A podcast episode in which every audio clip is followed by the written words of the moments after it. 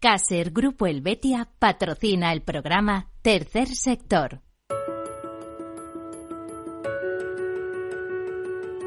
Tercer Sector, un espacio para la economía social. Un programa dirigido por Miguel Benito.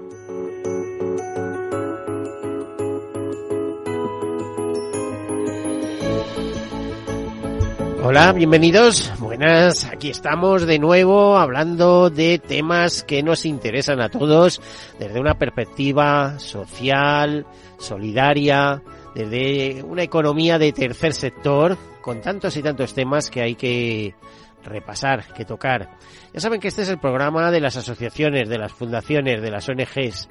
Es el programa de las cooperativas, de las mutuas, de las mutualidades. Es el programa con ese nombre tan genérico, tan general, como es tercer sector, que quiere decir que no es un sector público, que es un sector privado, que obtiene beneficios, pero que esos beneficios no se distribuyen, para entendernos, en la manera que todos entendemos en las sociedades mercantiles, sino que se reinvierten en el fin fundacional para la que fueron constituidas esas entidades.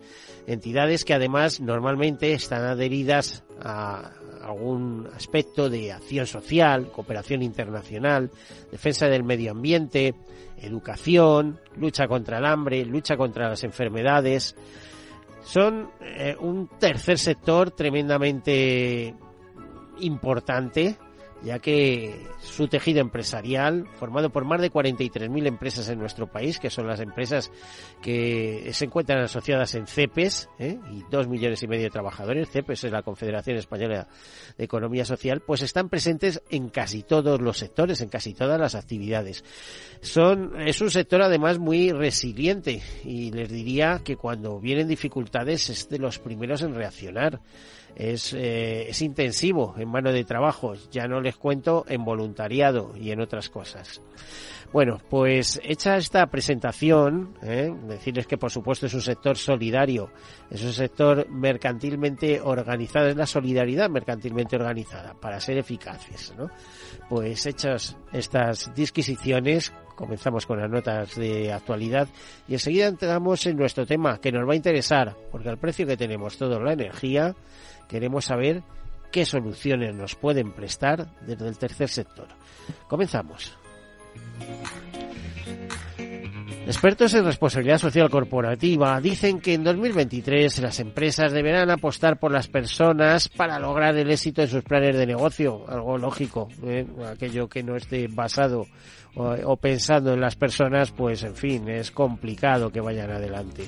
La directora general de la Fundación Ceres, Ana Sainz, en declaraciones a Europa Press, dice que asuntos como la mediación del impacto social, la preocupación e implementación de los derechos humanos en toda la cadena de valor o el liderazgo responsable serán los pilares fundamentales para construir organizaciones más sostenibles y eficientes. Todo esto, derechos humanos, gestión sostenible, pymes y personas, son ejes de acción definidos en este 2023 según los expertos en responsabilidad social corporativa. Hay otra persona, Cristina Sánchez, que es directora ejecutiva del Pacto Mundial de la ONU en España, que considera este año, que llevamos en curso, que llevará sobre sus hombros ya la obligación de profundizar en la transformación sostenible, una transformación que se espera que arroje resultados. Bueno, pues todo esto viene a decir, es una llamada a que se vaya cumpliendo poco a poco lo propuesto en la Agenda 2030 y sus múltiples objetivos y metas, sus 17 objetivos y metas consiguientes. Con otra nota, decirles que el 14% de los españoles no encienden la calefacción, y esto nos lo cuenta la Fundación Luz Solidaria, que lucha para hacer frente a la pobreza energética. Según indicadores de pobreza energética de 2021, nos dicen eso, que el 14% de los españoles no pueden mantener en su hogar una temperatura adecuada. En ese sentido, Luz Solidaria va a organizar la primera cena benéfica con inscripciones abiertas y destinará la recaudación para luchar contra la pobreza energética. Además, a esta cena se han apuntado también en su configuración tres entidades que realizan una gran labor social desde ámbitos distintos. Por ejemplo, Asociación Adela, que es una asociación española de ELA, dedicada a mejorar la calidad de vida de los enfermos de ELA. La Fundación Inteos, que lucha contra el cáncer mediante la investigación, y la Fundación Pequeño Deseo, que trabaja para hacer realidad los sueños de niños y niñas con enfermedades graves y crónicas.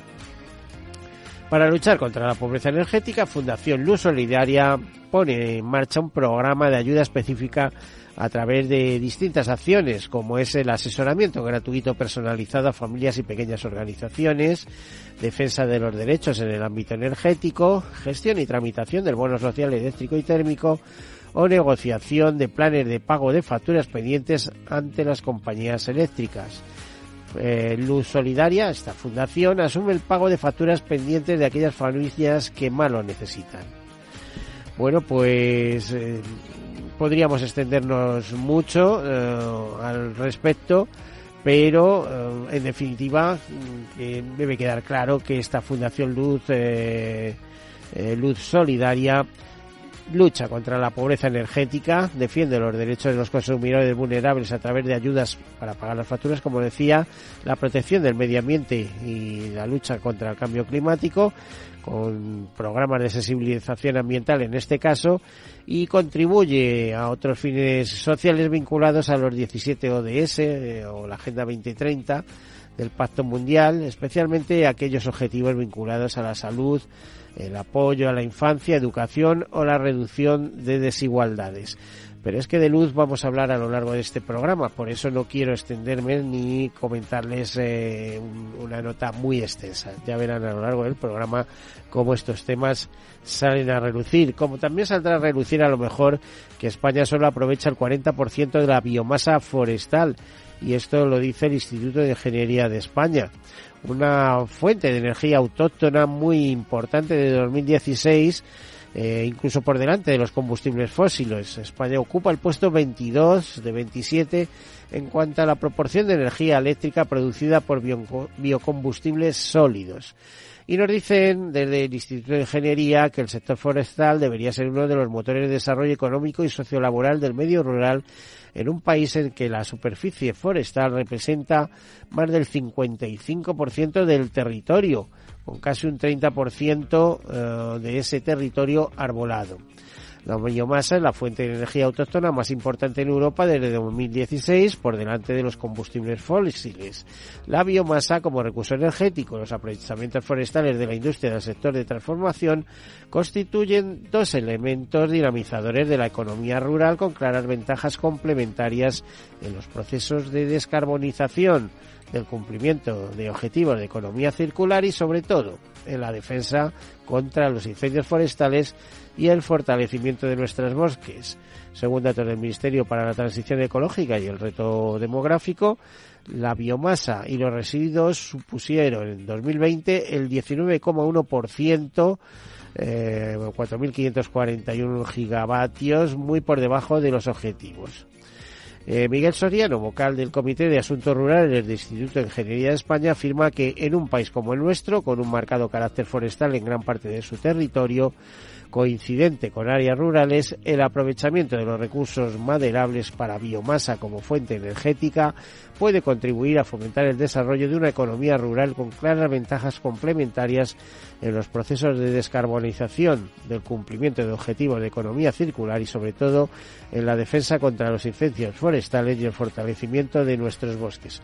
Bueno, pues a ver si alguien tiene ha escuchado esto y tiene los medios para poner en funcionamiento o poner en valor, diríamos, un sector tan interesante. Simplemente la limpieza de bosques pues supondría que probablemente tuviéramos menos incendios o fueran muchos más contenidos y por lo tanto hubiera menos efectos hacia el clima, porque todo lo que quemamos termina en la atmósfera de alguna manera. La Fundación Alain Afflelou lanza una campaña de concienciación que afectará a los conductores con gafas y lentillas porque nos cuentan que incumplirla cuesta hasta 200 euros de multa. De hecho, el 1 de enero de este año entrará en vigor la nueva normativa de la Dirección General de Tráfico que afectará a todos los conductores españoles que presenten problemas visuales y que sean usuarios de gafas y lentillas. El objetivo es establecer una serie de medidas alineadas con la conducción más segura y evitar accidentes. La normativa va dirigida a los conductores que usan gafas, por lo que deben tener en cuenta cómo tienen que reflejarse los nuevos requerimientos en su documentación. En la parte trasera del carnet, abajo a la izquierda, aparece un número 12 que hace alusión a las observaciones. Si aparece el código 0101, significa que el usuario necesita gafas para conducir, mientras que si sale la 0102 es que tiene que usar lentillas. En caso de que figure el código 0106, se pueden usar gafas o lentillas indistintamente. Si un agente de tráfico solicita la documentación y no se cumple la indicación correspondiente, la sanción puede elevarse hasta los 200 euros. Y teniendo en cuenta esta legislación, pues Fundación Alain Afflelou ha lanzado una campaña de concienciación y prevención cuyo fin es informar sobre la misma y asegurar que los conductores gozan de una buena salud visual para evitar los accidentes. Por cierto, una campaña nada interesada, como pueden imaginar.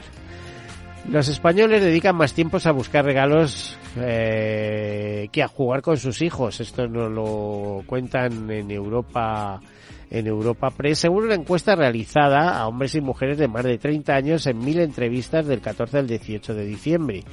Y señala que 4 de cada 10 españoles no invierten tiempo a jugar con los niños y con sus hijos en especial, y quienes lo hacen afirman que lo hacen durante menos de 2 horas. 2 horas diarias, se entiende. En cuanto al tiempo que los adultos dedican a las compras de los regalos de Navidad, casi un 72% lo resuelve en menos de 48 horas. Y los previsores que buscan el regalo perfecto para los niños de su círculo durante un mes se sitúan en un 20%. Más cosas, las feministas o entidades feministas lamentan el lunes pasado el fin de la trágico de semana pasada en materia de violencia de género, porque se registró en el país 3 asesinatos en investigación y uno presuntamente cometido por un hombre con antecedentes en esta materia.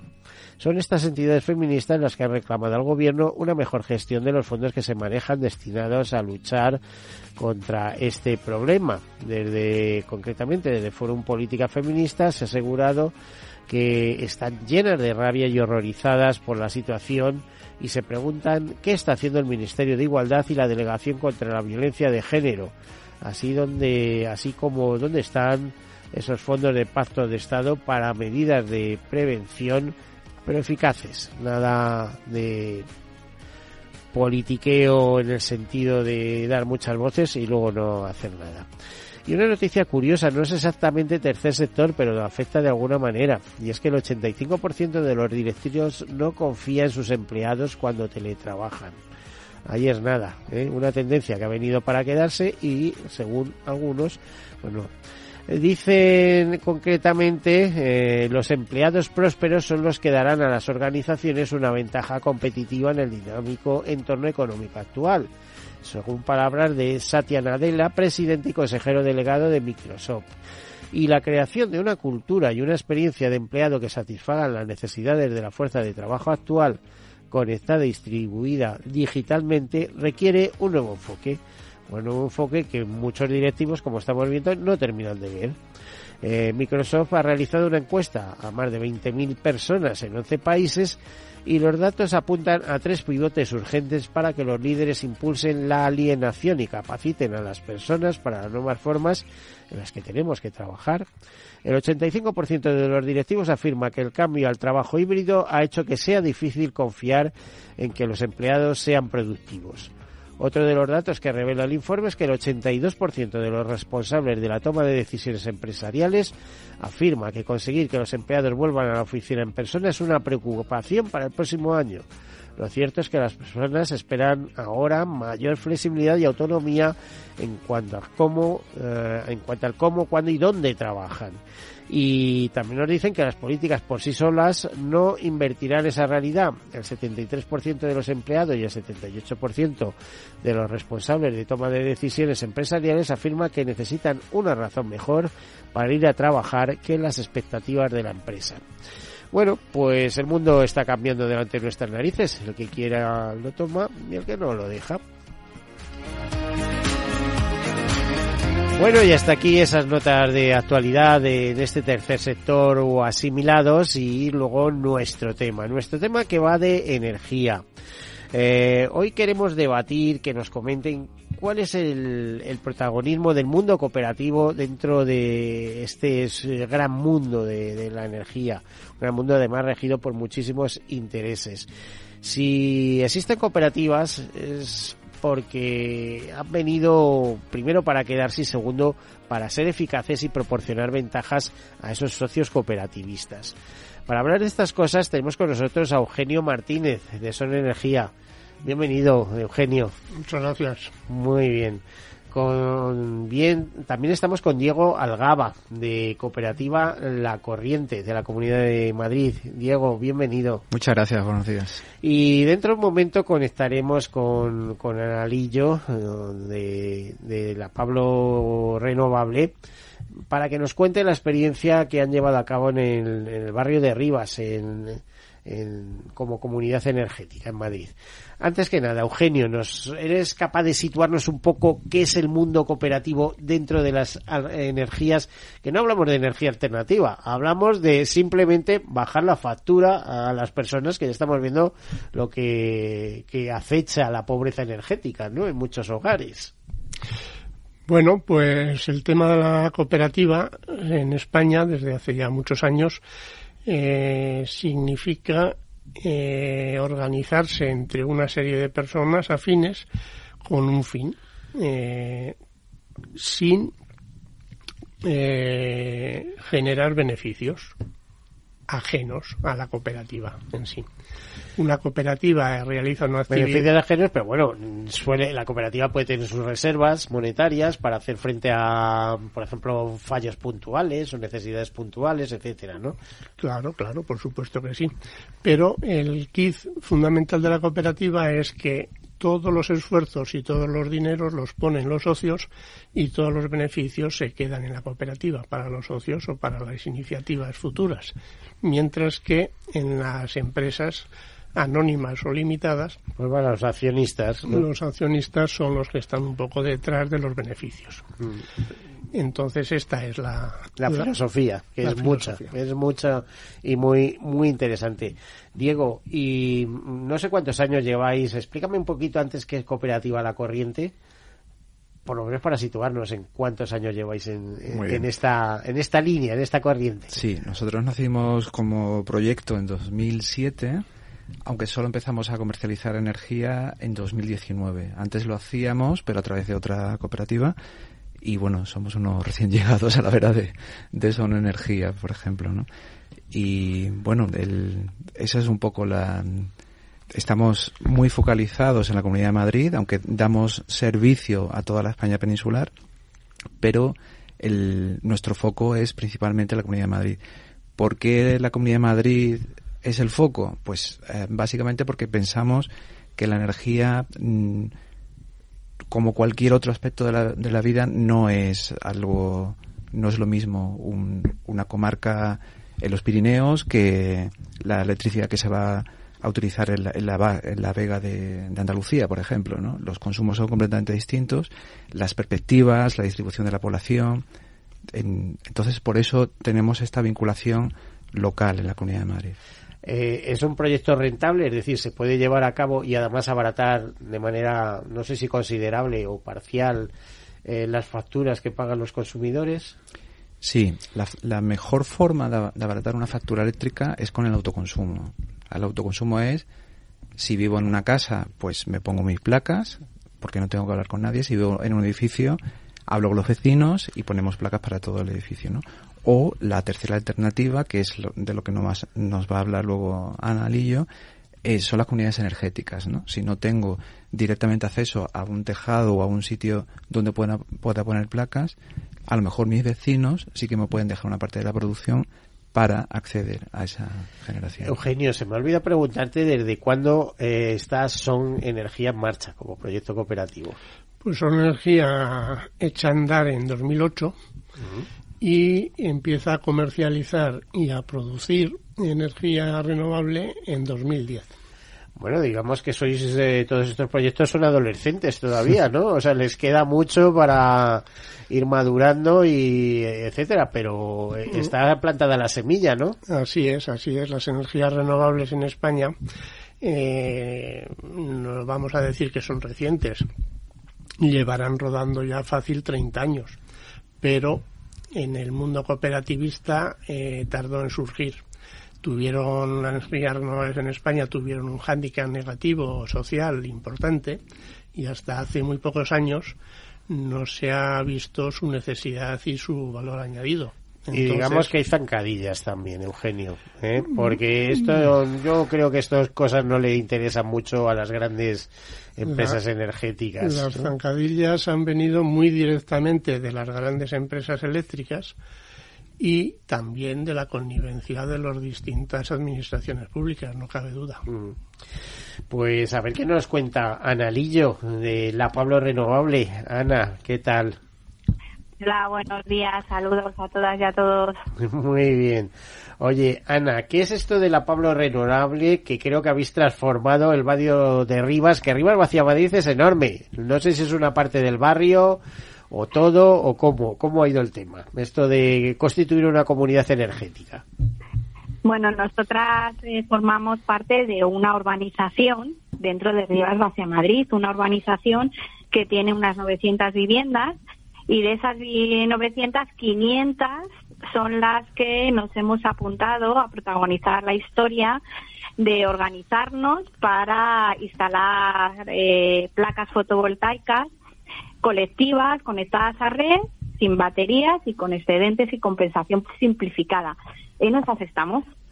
En esas estáis, y ¿lo habéis llevado ya a efecto o estáis todavía trabajando en ampliar, en seguir instalando, etcétera, etcétera? En el momento ya llevamos un año trabajando porque, claro, esto a ser colectivo, pues necesita unos procesos y necesita unos tiempos y necesita... Unos estudios, imagino, también, claro. Eso es. Tenemos que dar a conocer a nuestras vecinas y a nuestros vecinos porque nos metemos, hacemos una propuesta de instalaciones colectivas en nuestra urbanización. Entonces llevamos un año trabajando y en este momento estamos ya, hemos contratado ya, hemos elegido después de un proceso duro de selección, hemos elegido a la empresa que nos va a hacer la instalación, que es ECO, y estamos ya en marcha, bueno, pues con todo lo que es planificación del proyecto, legalización de todos los pasos, para ya pasar a instalar las placas, las casi 2.000 placas fotovoltaicas que vamos a tener en nuestro barrio solar más grande de España. Sí, bueno, fíjate, te estás riendo, pero estoy haciendo memoria. En el año 98 en Israel, en Tel Aviv, me llamó la atención algo, eso, y es que prácticamente todos los tejados tenían placas solares. Es decir, allí la calefacción y el agua iba por placas solares. En teoría, aquí ha habido algunas legislaciones que se suponía que iban a seguir el mismo paso, pero me parece que no, que es que vamos tarde en todo esto, ¿no? Bueno, lo importante es saber que el año pasado, que acabamos de llegar a este, pero por los datos que vamos conociendo, ha sido un año donde muchas vecinas y vecinos han dado el paso de forma individual y colectiva para luchar contra el cambio climático, para ahorrar en sus facturas de la luz y para contribuir y hacer historia contribuyendo a que haya menos CO2 en este planeta, en nuestro hogar.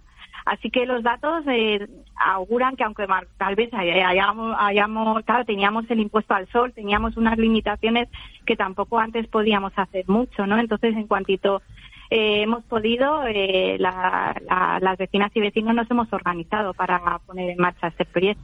¿Qué supone de ahorro? Vamos a ver, ¿qué supone de inversión para cada vecino, por ejemplo, para cada hogar? ¿Y qué supone de ahorro porcentualmente sobre la factura de la luz mensual? Pues, en nuestro proyecto, cada familia va a pagar 3.000 euros para esta instalación que vamos a hacer, fotovoltaica, y estimamos, claro, depende de qué factura tenían, con quién estaban contratados, los gastos de cada una de hay algunas singularidades en cada familia, ¿no?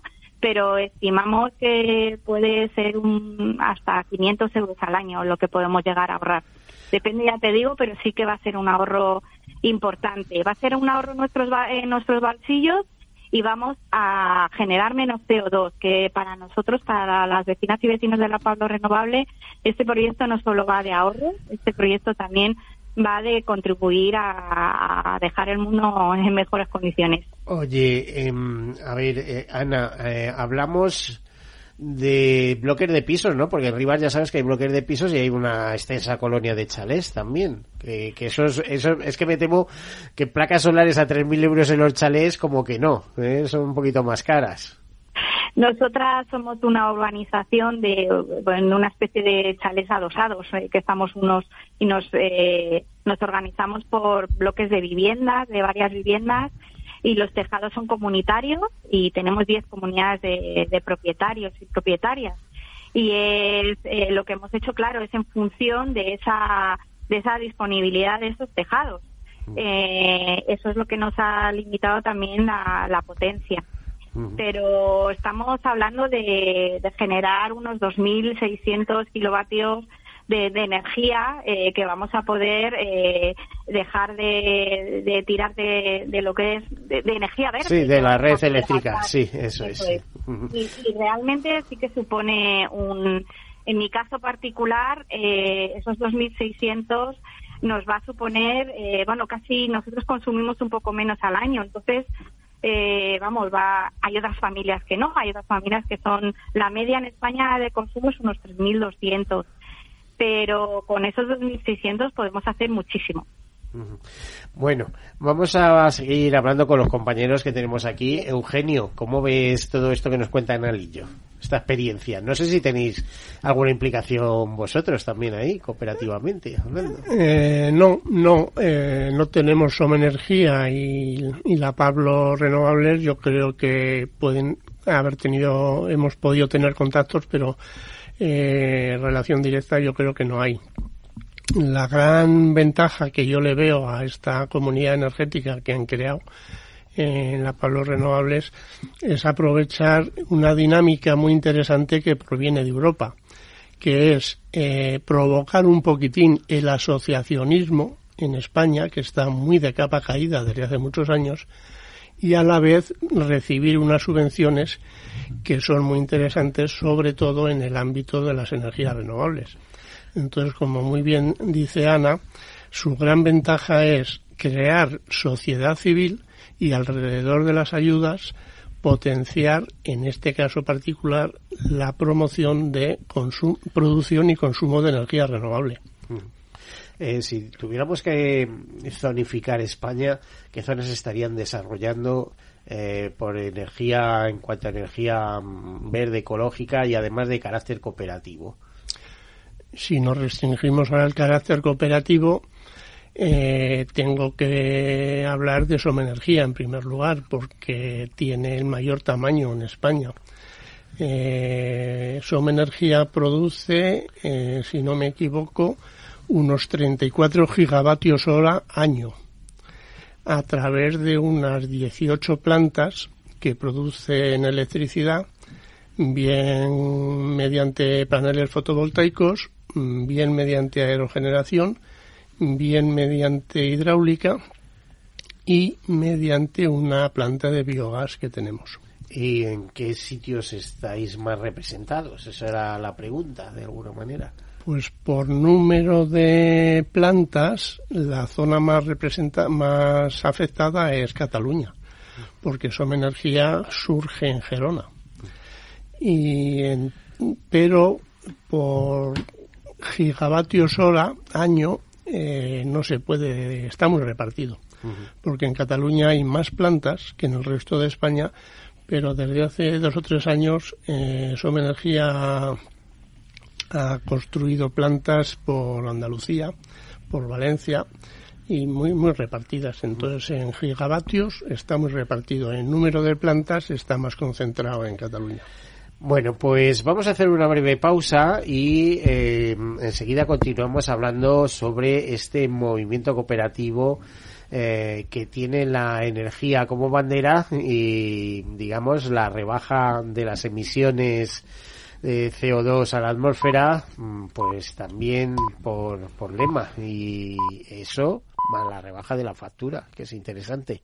Enseguida continuamos. Hoy suena la campana, se abren las ventanas, puedo ver entrar el sol mientras canto esta canción. Suena la campana, habla de esperanza, llena de color mi voz, de ganas de vivir al corazón. Let's go, 1, 2, 3, 4. No es una locura soñar que se cura, si hoy sé que es verdad. Tómame la mano, he visto el camino, no estás solo y nunca lo estarás. Somos muchos, cada vez somos más, juntos venceremos y te tocará cantar. Hoy suena la campana, se abren las ventanas, puedo ver entrar el sol mientras canto esta canción. Suena la campana, habla de esperanza,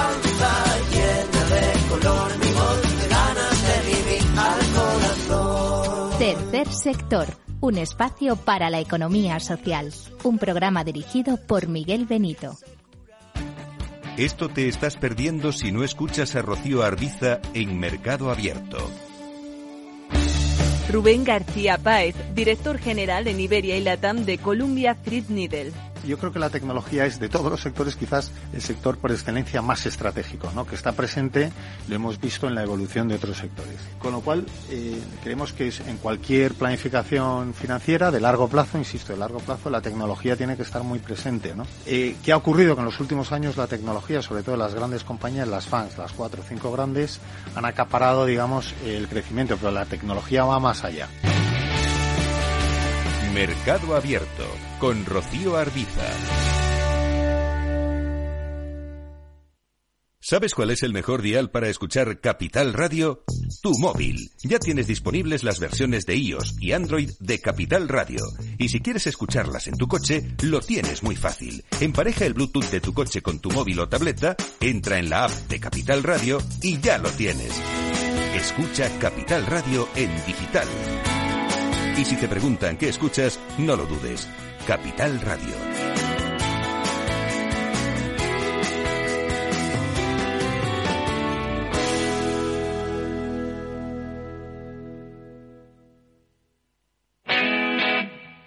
Todos los lunes de 11 a 12 de la mañana, en Capital Radio, tienes una cita con Rock and Talent.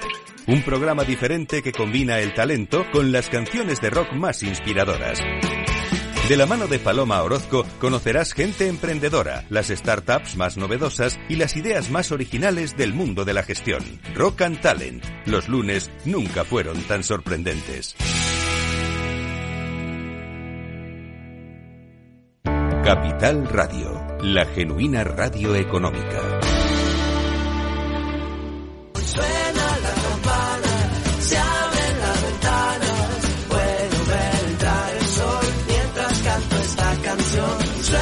la campana, habla de esperanza, llena de color mi voz, de ganas de vivir al corazón. Tercer sector. Y no es una locura soñar que se cura, si hoy sé que es verdad, verdad.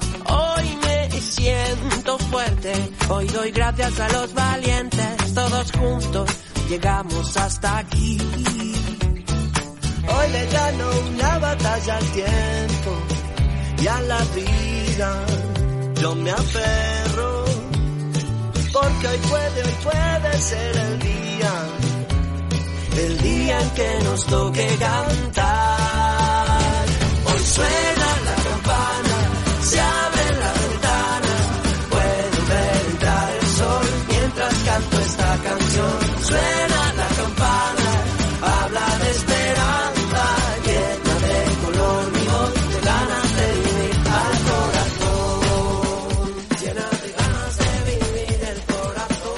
Bueno, pues con esta bonita canción, Campanas por la Salud, que pueden encontrar en YouTube, que nosotros usamos con todas las prevenciones del mundo, porque les comento que nos encantó tanto. Es el lema de la Fundación de Músicos por la Salud. Hablamos con el presidente y dijimos, ¿te importa si de vez en cuando la sacamos? Es tan marchosa, tan alegre, tan de domingo, diríamos, ¿no? Que bueno, que qué menos, Campanas por la salud, campanas por la vida, campanas por todo. Alegría, si puede haber alegría, dentro de las cosas que no son tan alegres. Pero bueno, el optimismo ya de por sí es una actitud ante la vida, así que importante apuntarse a eso. Como también es una oportunidad la que nos ofrecen las cooperativas con las energías renovables, que nos rebajan la factura de hogar.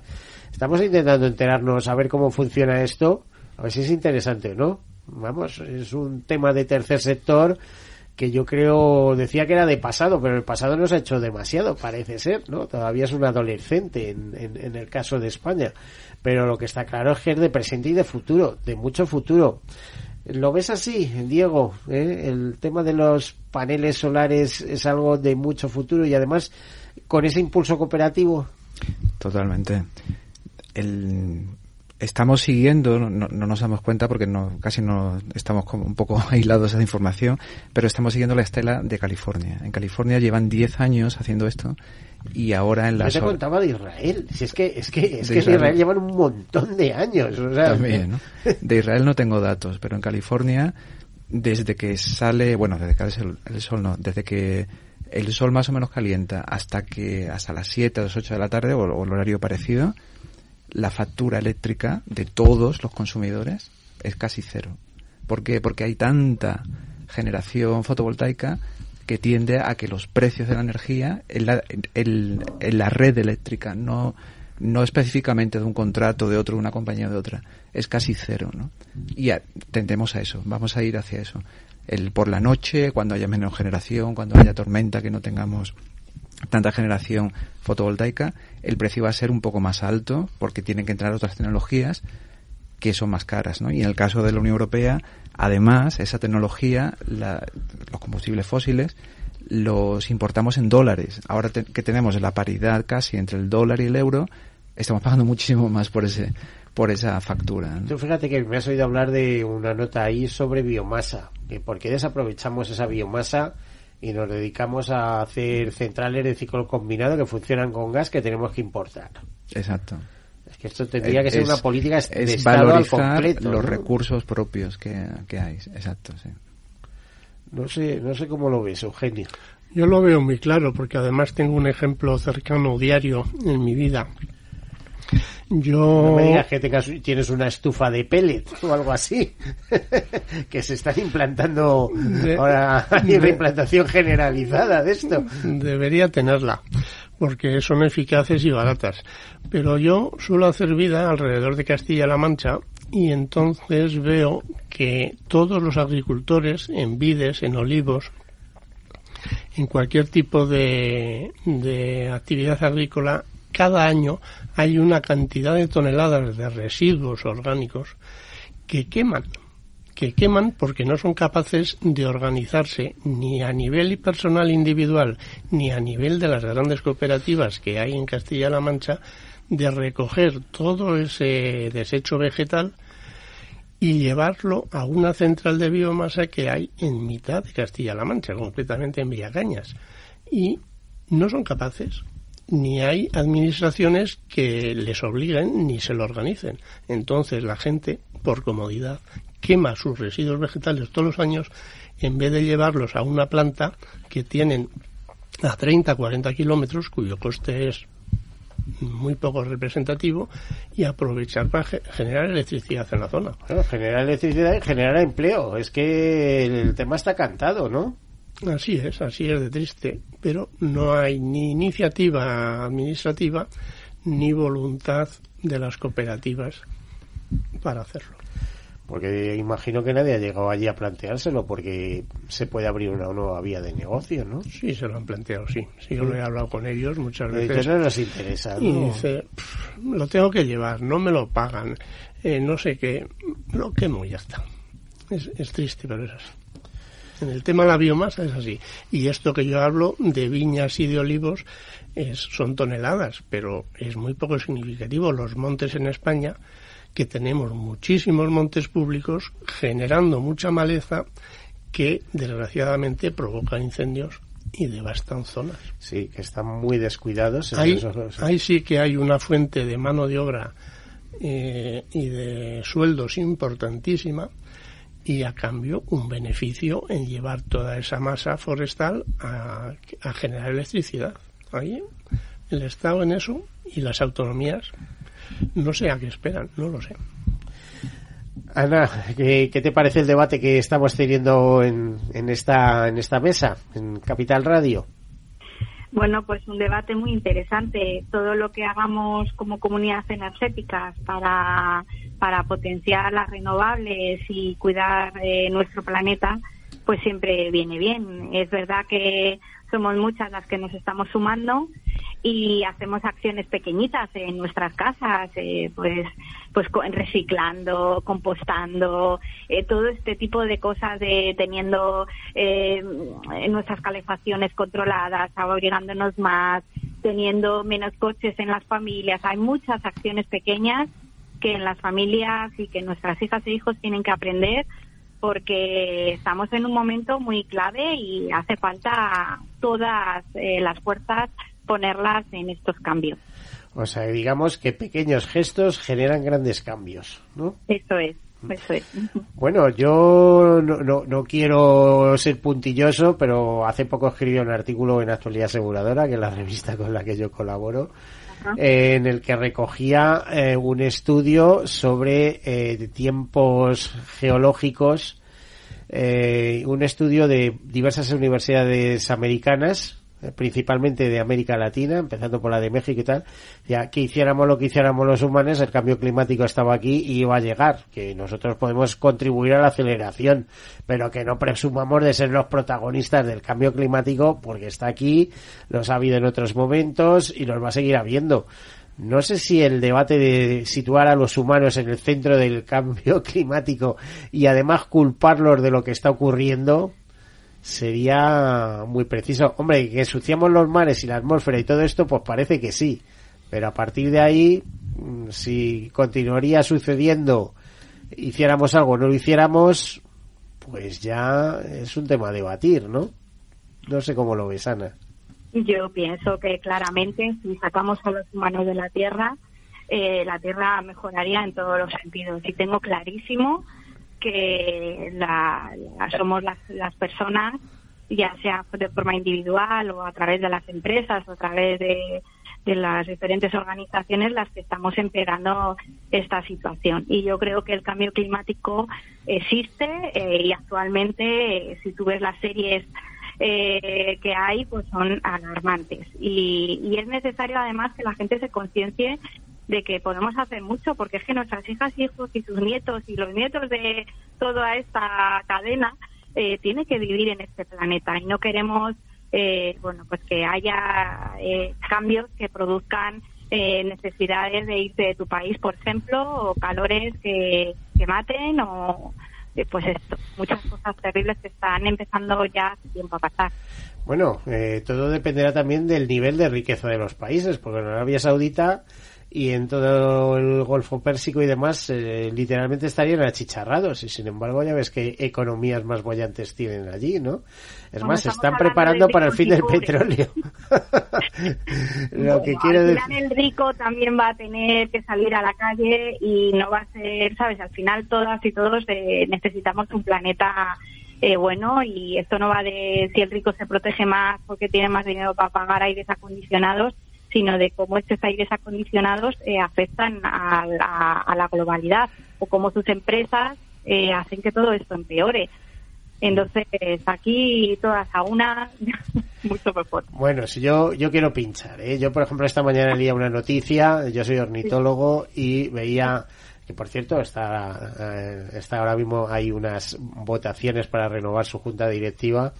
La Sociedad Española de Ornitología del año 54, si mal no recuerdo, la primera organización ecologista de nuestro país, con Marchamo, que hablaba de la extinción de especies, de la alarmante desaparición del número, no solamente de especies, sino de individuos. O sea, yo el otro día hablaba con un familiar, digo, ¿tú sabes que han desaparecido 8 millones de gorriones en la última década en Europa? 8 millones, que se dice pronto, ¿no? Y de otras especies también. Es que, bueno, en lo que nosotros llamamos desarrollo al final es involución para otras muchas cosas. No sé qué.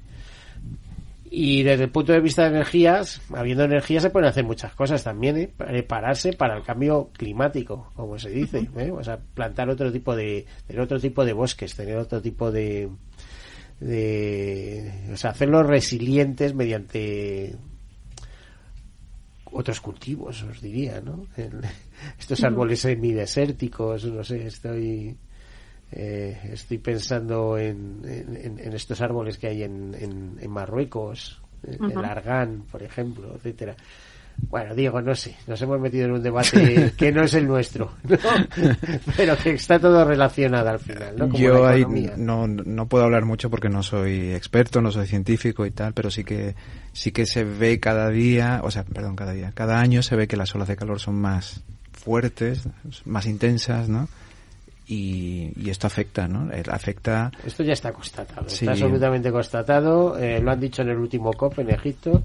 Fíjate que los países más afectados por el cambio climático y más indefensos económicamente han pedido que se habiliten ya de manera urgente fondos para luchar contra el cambio climático, porque si mal no recuerdo ya en el año 2012 se habló de poner a disposición de estos países 100.000 millones de dólares y no se han cumplido, no se han hecho las inversiones, no les han llegado, ¿no? Bueno, Eugenio, tú que eres un hombre pegado al campo, a terreno, me parece. Yo, respecto al dato que has dado de la desaparición de gorriones, me hago una pregunta que no sé si la sabemos. ¿Todos esos gorriones desaparecidos es porque no han nacido o porque han muerto? ¿No sabes cuánto vive un gorrión de vida promedio? No sé, diría yo que a lo mejor 1 año o 2. 4 o 5 años. Ese es el promedio de vida de los gorriones silvestres, salvajes y tal. Por cierto, hay 5 especies de gorriones en nuestro país. Sin embargo, si esos gorriones son tutelados de alguna manera, es decir, si tú pones comederos y cerca, porque además son muy sociables y viven al lado de los seres humanos y tienen acceso a la comida y acceso a agua y tal, que porque estos mueren los mismos con las calorinas que con las heladas, ¿no? Pues son capaces de vivir hasta 12 años. O sea, fíjate las condiciones ambientales, cómo condicionan la vida de las especies. Nos puede hacer un poco gracia, y de, bueno, ¿y qué tiene que ver el gorrión o las aves o tal? No, es que detrás vamos nosotros, y es que eso es como, son como los zapadores de tendencias, ¿no? Es decir, cuidado, o yo lo digo de otra manera, cazadores de tendencias. Ahí están las aves, ellas están sufriendo, están con una serie de problemas, pero es que después vamos los humanos y vamos a pasar por eso. Confiemos en que con todos nuestros esfuerzos actuales y futuros en las energías renovables y en la eliminación no total, pero mayoritaria de combustibles fósiles, esperemos que consigamos facilitar un poco la vida a los gorriones también. La nuestra, en primer lugar la nuestra, ¿no? Porque esos calores insoportables, no es verdad, no lo sé, vosotros que estáis aquí y Ana que nos está escuchando, parece ser que todo indica que el año 2022 fue el más caluroso desde que hay registros, ¿no? Eso, temperatura media. Eso dicen. Sí, y este año va a ser estupendo porque no estamos teniendo invierno prácticamente, o sea que nos están preparando el escenario. Es la parte que nos toca de la adaptación, igual que los gorriones parece que les cuesta adaptarse y mueren o nacen menos, nosotros a lo mejor tenemos que aprender un poco de ellos, ¿eh? Sí, además se ha hablado también de... hay cifras por ahí, pero habría que investigarlo, de cuántos fallecidos hubo en España el año pasado debido a efectos de clima, de cambio climático.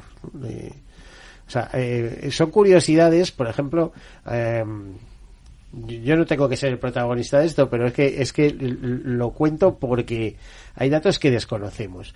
En un informe de seguros sobre la siniestralidad, sobre los fallecimientos de los bomberos, decían, ¿cuál es la primera causa de fallecimiento de los bomberos? ¿Sabéis cuál es? No. Pues por ahí van los tiros. Son problemas del corazón provocados por los golpes de calor tan tremendos. O sea, son problemas del corazón. Es decir, esa diferencia de temperaturas tan brutales de pasar de 30 a 35 grados a enfrentarse a 800 grados por muchos trajes térmicos que lleven o lo que sea, porque claro, yo hice un curso de bomberos en la Bacoya y allí nos enseñaron que es que el calor lo disuelve todo. Lo hemos visto con el volcán de La Palma. O sea, es que convierte todo en todo. O sea, todo es todo. No hay nada que no sea fundible, ¿no? Entonces, curiosamente, cualquiera lo diría, pero bueno, si son unos atletas todos, etcétera, pues ojito. Sí, se están haciendo muchos estudios, pero hace falta quizá más tiempo para saber las muertes provocadas por las contaminaciones, por las varias contaminaciones que tenemos.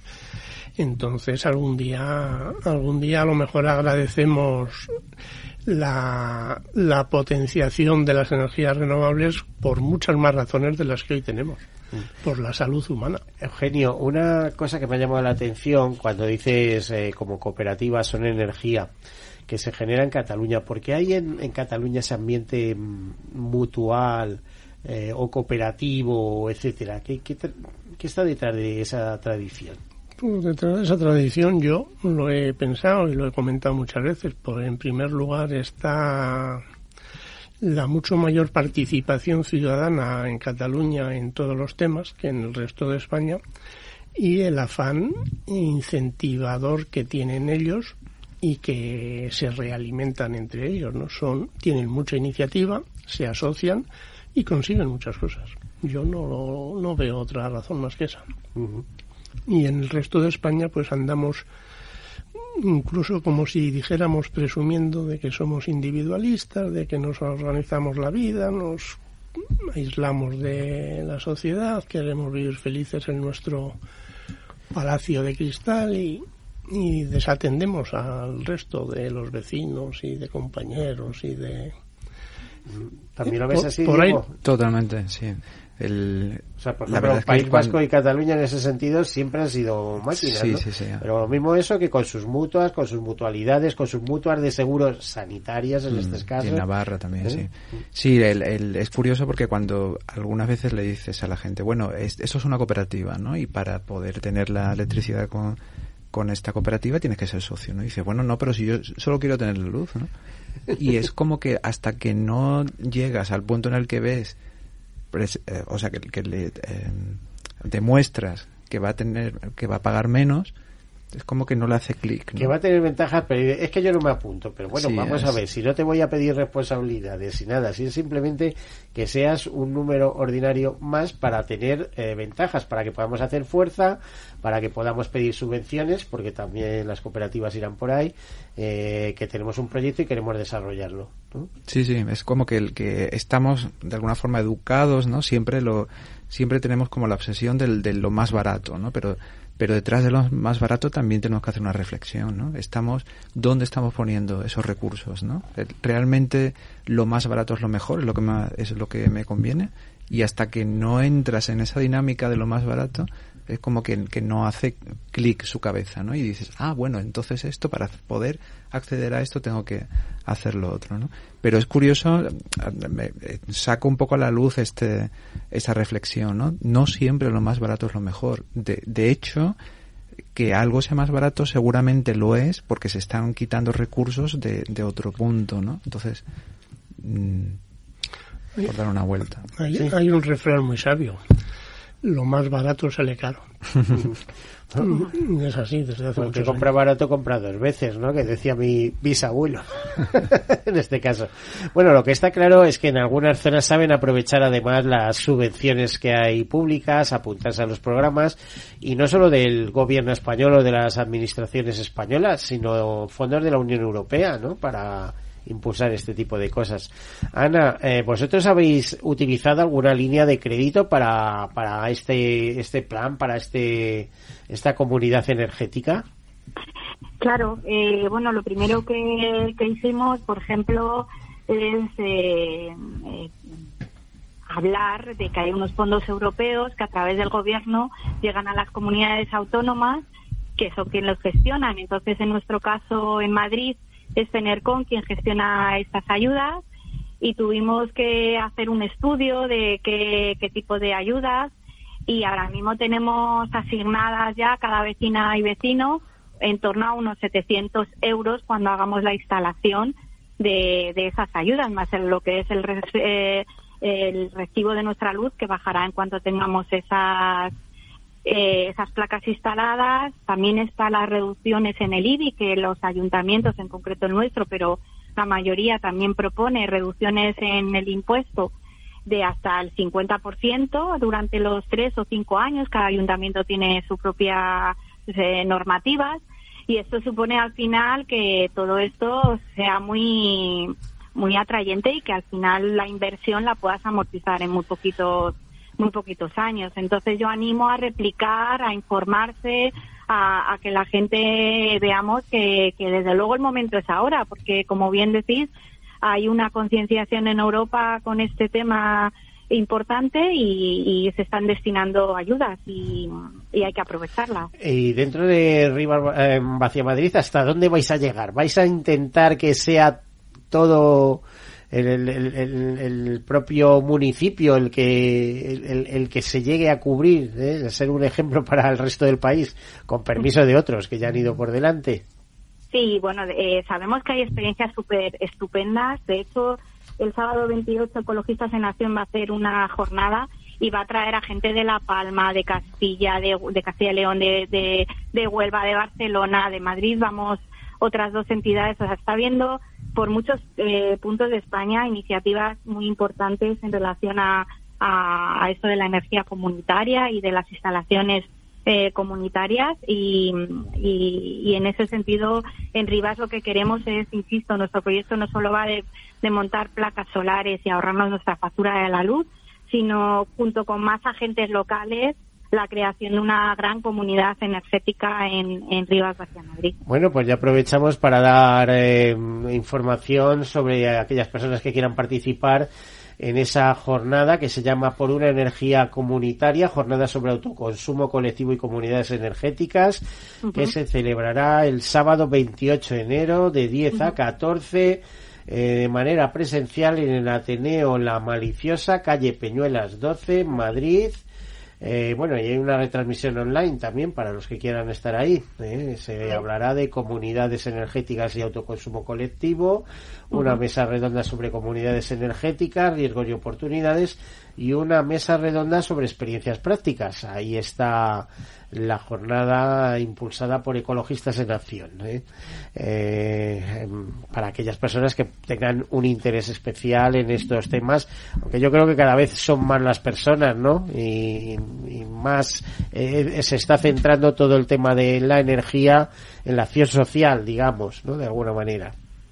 Sí, a nosotras además, por ejemplo, a nuestro correo, a la pablorenovable@gmail.com, nos llegan muchísimas preguntas de muchos puntos de España preguntándonos por nuestra iniciativa, y encantados pues les respondemos, porque lo importante de nuestro proyecto es que se replique y que haya más gente que quiera aprovechar ese momento que estamos viviendo para hacer instalaciones colectivas. Bueno, pues muchas gracias. Se nos acaba el tiempo. Tenemos que despedirnos. Ana Lillo, muchísimas gracias, de la Pablo Renovable, de Comunidad Energética.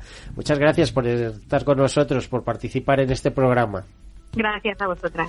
Eugenio Martínez, de Som Energia, muchísimas gracias por estar aquí con nosotros. Espero verte otra vez y que vengas a debatir de eso y a ver qué hacemos con la biomasa, que es muy, muy interesante, ¿no? Muy bien, pues encantado de que me hayáis invitado y hasta cualquier día. Diego Algaba, de la Cooperativa La Corriente, que os vaya muy bien y a seguir creciendo, ¿no? Sí, ahí vamos. Venga, muchas gracias. Y si alguien quiere contactar con vosotros, ¿qué tiene que hacer? Bueno, por internet, ahí encuentran vuestros teléfonos, etcétera, y también, ¿no?, el correo atención@lacorrientecoop, terminado en p, de Pamplona.es. Bueno, pues muchísimas gracias. Pues a todos ustedes, gracias por escucharnos. Y como siempre, hasta la semana que viene, sean felices y ya saben, lo mejor está siempre por llegar. Caser Grupo Helvetia ha patrocinado el programa Tercer Sector.